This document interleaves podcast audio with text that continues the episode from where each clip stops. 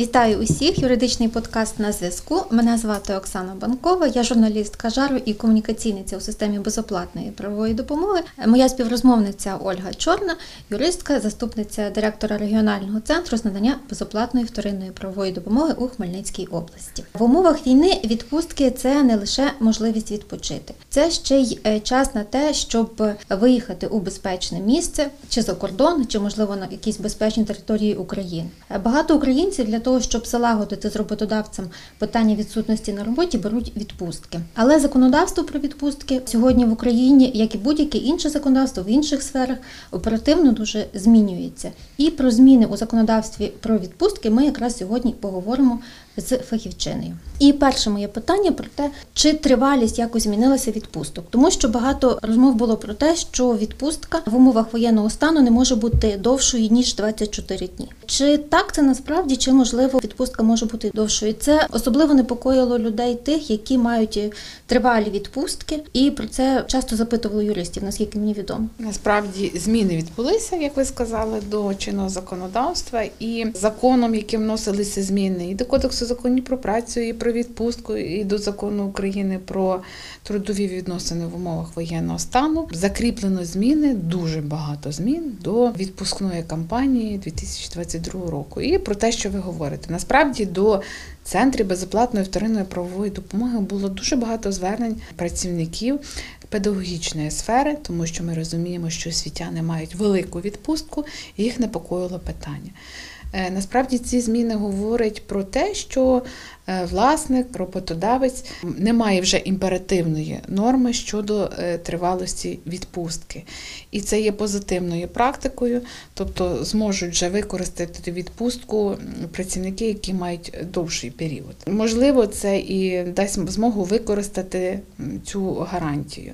Обмеження, що стосувалися і стосується відпусток, говориться лише про поточний рік і використання цих відпусток за поточний рік. Якщо ми говоримо про відпустки за попередні роки, то таких будь-яких обмежень немає. Тобто людина може звернутися до роботодавця і написати відповідну заяву, що використати відпустку за попередній період у 2022 році. Тобто відпустку за 2022 рік працівник не може використати більше ніж 24 дні. При цьому він може взяти відпустку за попередній період. Насправді це все йде на роботодавця. Роботодавець приймає сам рішення, чи давати відпустку більше 24 днів. Ну, наприклад, візьмемо осіб з інвалідністю. Вони мають право на більшу відпустку календарну, тобто основну, і роботодавець на власний розсуд приймає рішення, чи давати цю більшу відпустку, чи є в нього грошове забезпечення, чи ні. Якщо він надає лише 24 дні, то ми розуміємо, що іншу частину він має використати по завершенню воєнних дій, угу. завершенню дії закону спеціально, і людина цю відпустку використає. Або якщо ця людина звільнятиметься, ми розуміємо, що роботодавець зобов'язаний компенсувати невикористану частину. І насправді. Внесеними змінами, які вступили в закону сил з 19 липня, чітко написано, що основний роботодавець, де ви зараз працюєте, в обов'язковому порядку повинен компенсувати всі види невикористаних відпусток, тому що навіть у зв'язку із переведенням кількість днів відпусток не переводиться на інше місце роботи. Ну, Наприклад, є додаткова відпустка матері, яка виховує двох дітей до 15 років. Ми розуміємо, що в зв'язку з переведенням ця відпустка протягом календарного року могла використатися у разі невикористання матеріальної компенсації на попередньому місці в роботодавця, могла використатися в певному розмірі, наприклад, 10 календарних днів у нового роботодавця. Наразі є норма, що перший роботодавець обов'язково при звільненні повинен компенсувати всі види невикористаних відпусток. Ага.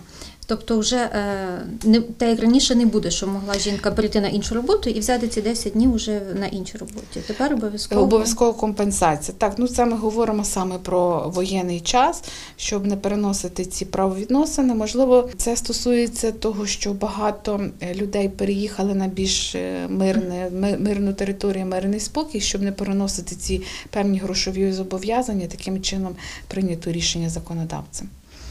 І ще одне питання, яке багатьох хвилює. про перенесення днів, от святкові дні. Наприклад, працівники звикли до ситуації, коли якщо е, на період відпустки припадає святковий день, відповідно е, він не враховується в дні відпустки. Іншими словами, відпустка продовжується на ту кількість святкових днів, е, яка припадає на період відпустки. Тепер святкові дні, е, начебто, уже святкових днів немає. Е, Ми ходимо на роботу і тоді, коли поза воєнним станом, у мирний час ми мали вихідний. Е, Чи якось змінилося от в законодавстві про відпустки ця ситуація, чи відбилася вона взагалі? Звісно, і нічого не помінялося на період воєнного стану. Призупинено використання статті 73 Кодексу законів про працю, де перераховані ці святкові неробочі дні. І просто відпустка враховується в календарних днях без врахування святкових і неробочих днів. Тобто, якщо найближче свято, до прикладу, свято Незалежності, ми мали би якийсь вихідний день і плюс один день, як ви говорите, до відпустки. Наразі під час е, воєнного стану цей день не плюсуватиметься, ми просто відбуватимемо як звичайний календарний день відпустки.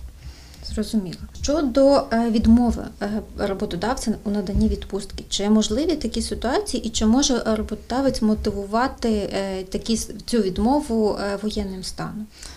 Досить часте, до речі, запитання, тому що чомусь роботодавці вважають, що в період воєнного стану вони можуть зловживати своїми е, правами і не розуміти, що є права у працівника. Насправді закон чітко говорить, що роботодавець може відмовити, якщо працівник працює в підприємстві критичної інфраструктури.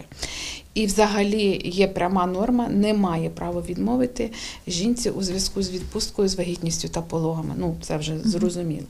Тобто, якщо е, фахівець, працівник не є під, е, не працює в підприємстві критичної інфраструктури, е, його можна спокійно за рішенням, за волевиявленням е, і навіть відповідно до графіку відпусток, який затверджений на- певному підприємстві установі організації відповідно до вимог чинного законодавства. Він пише свою заяву за два тижні, і звертається до роботодавця. Е, Варто використовувати ці свої права. Якщо вам заперечують, попросіть, будь ласка, письмову відповідь або відмову у зв'язку з чим вам заперечують.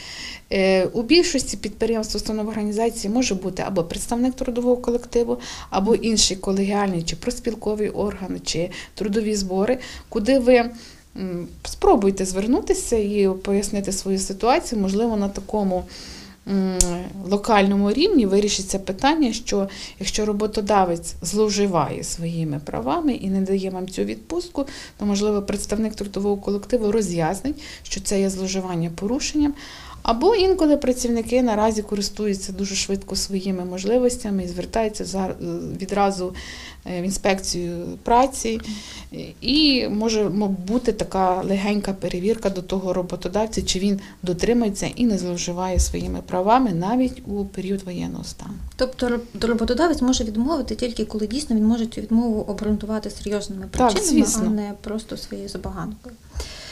І е, я на початку про це вже говорила, що багато людей сьогодні використовують відпустку, особливо мешканців там е, територій є окупованих Мгм. тимчасово або територій, де ведуться бойові дії, е, для того, щоб е, е, рятуватися від війни, вони е, виїжджають е, за кордон, виїжджають в західні області України, більш-менш відносно безпечні, і е, для цього вони беруть відпустки. Е, Не завжди вистачає, е, ну зрозуміло, що не вистачає тієї відпустки е, щорічної основної. Е, Люди використовують відпустки без збереження заробітної плати. Але готуючись до нашої з вами розмови, я е, фактично заплуталася в тих відпустках без збереження заробітної плати, тому що виявляється, є кілька видів такої відпустки. І от е, останній е, закон е, 19 липня, який набув чинності про внесення змін до деяких е, законодавчих актів України щодо оптимізації трудових відносин, він е, додав ще таку відпустку без збереження заробітної плати. Тому прошу пояснити, розказати, які ж все-таки є відпустки без збереження заробітної плати, якими може скористатися працівник, і от яка між ними різниця. Беремо за основу закон України про відпустки, де чітко є стаття 25, де говориться про відпустки без збереження заробітної плати, яка надається працівником в обов'язковому порядку. Е, Це за певних обставин, і там є певна кількість днів. Ну, наприклад, на одруження надається до 10 календарних днів. Тобто має бути обґрунтування або у зв'язку із смертю близької людини, члена сім'ї чи родича. Е, В залежності від територіальної юрисдикції також визначається і роботодавцем, і працівником. Для цього що потрібно? Е, Підґрунтя, е, чому людина хоче отримати цю відпустку. Ну, наприклад, якщо це одруження, то якийсь документ, що свідчить про дату реєстрації шлюбу між тією людиною, і обранцем чи обраницею. Е, Коли відбуватиметься реєстрація. Якщо це говориться про в зв'язку із смертю близької людини, наприклад, можна надати копію свідоцтва про смерть. Є ще стаття 26 закону про відпустку, де говориться про е, відпустку без збереження заробітної плати. Е, Вона не є обов'язково, вона вважається такою, як за згодою сторін. Перша частина говорить про загальну відпустку в межах е, поточного року до 15 календарних днів за сімейними обставинами. Інколи люди використовують, бувають різні випадки, але вона в межах року до 15 календарних днів.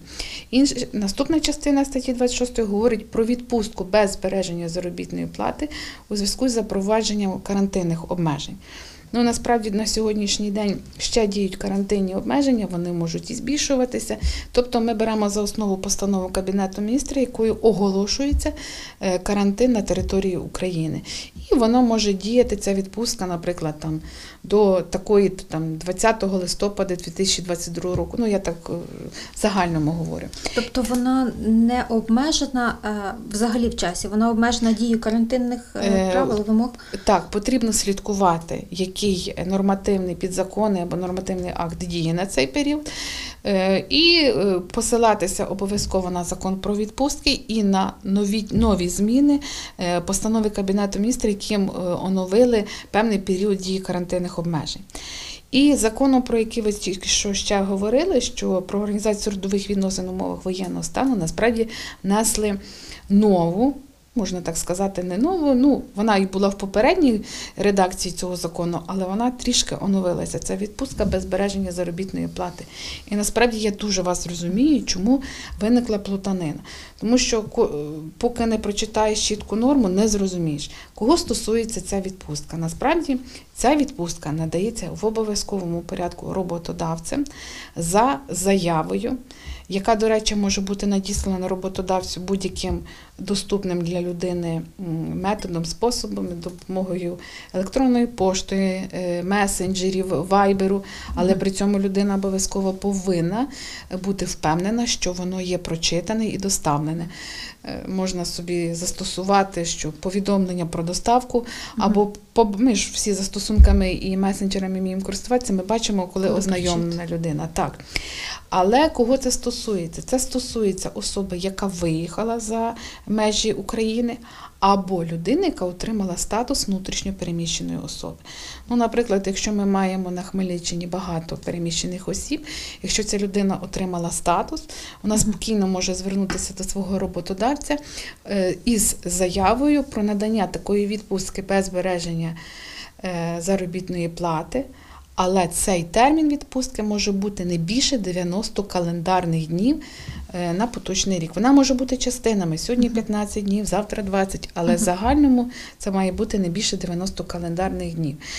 Е, Чому була плутанина? Тому що в попередній редакції не було прив'язки до кількості календарних днів, і це не була дуже така сильна імперативна норма.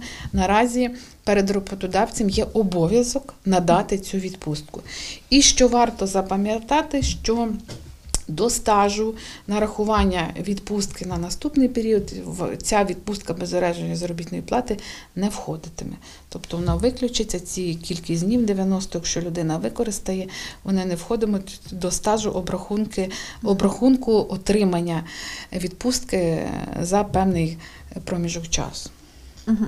А всі інші е, без збереження заробітної плати відпустки, про які ви говорили, вони е, входять в стаж. Так, ну є зараз трішки оновлення, там е, не застосовується, наприклад, е, відпустка у зв'язку з вагітністю та пологами, е, мобілізація особи. Але якщо говорити про цю відпустку, то це є новела, вона не входить в стаж, який надаватиме право людині на відпустку. Читаючи закон, я прочитала про- побачила таку норму. Там йдеться про те, що коли працівник е, помирає. І до цього він не встиг використати е, щорічну свою відпустку чи якісь інші відпустки, е, можлива якась компенсація родичам. Розкажіть, будь ласка, детальніше, як отримати таку компенсацію, чи, чи насправді вона для, для кого саме така компенсація передбачена?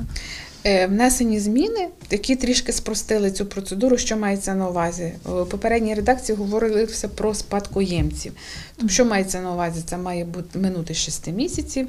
Люди вступають, е, відкривають спадкову справу і є свідоцтво про прийняття спадщини, тоді вони отримають цю компенсацію. За цей проміжок часу відбувається дуже багато чого. Інколи роботодавець чи змін- зміниться, чи реорганізується, чи ліквідується, може відбутися багато змін. Наразі на сьогоднішній день, ну я думаю, це пов'язано знову ж таки з періодом війни. Внесені зміни таким чином, що роботодавець вже здійснює компенсацію на основі фіксації смерті працівника. Наприклад, приходить вдова померлого чи вдівець померлої працівниці, або інший член сім'ї, родини, близький родич, який має відповідні документи, е, фіксується це. Це, наприклад, може бути і дитина, як е, де має свідоцтво про народження, де прописано чи тата, чи мама, які померли, і є працівниками цього роботодавця. І е, надається свідоцтво про смерть, видається відповідний наказ про е, те, що людина померла, і здійснюється компенсація такому-то члені сім'ї, чи вдові, чи е, е, іншому члену померлої особи сім'ї про компенсацію в якому розмірі і за який період. Тобто це насправді спрощує на сьогоднішній день процедуру отримання компенсації. А раніше цієї норми не було, от е, тому що якщо це внесені зміни, чи раніше компенсовували, чи раніше не компенсовували? Компенсовувалося, але я говорю довший період. А раніше можна було успадкувати Так. цю компенсацію, Чітко а тепер сказано. її швидше. Е, В Кодексу законів про працю було говор- гово- оговорено спадкоємці. А якщо ми використовуємо цивільне законодавство, то ми розуміємо, що це спадкова справа, це затяжний Мгм. період. Е, Дякую, роз'яснили. І, е, мабуть, останнє наше запитання. Е, Так само серед новацій я побачила таку норму про те, що роботодавець зобов'язаний працівника при прийнятті на роботу інформувати про тривалість відпустки. Це знову це новація, чи це все-таки десь якісь несуттєві зміни?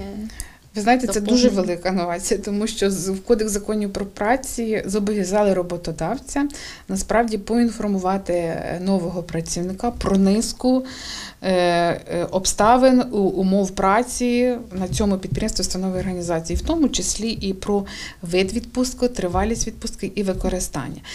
З чим це пов'язано? Це є вимога. Ем, До України європейська вимога, яка ґрунтується на рівному доступу і інформуванні, недопущення будь-якої дискримінації працівників під час прийняття на роботу. Ми розуміємо, що повинна людина бути поінформована повністю. Раніше говорилося лише про те, що роботодавець зобов'язаний поінформувати про місце роботи, е, колективний договір, правила внутрішнього трудового розпорядку, розповісти, провести інструктаж про робоче місце, охорона праці і техніка безпеки і пожежної безпеки.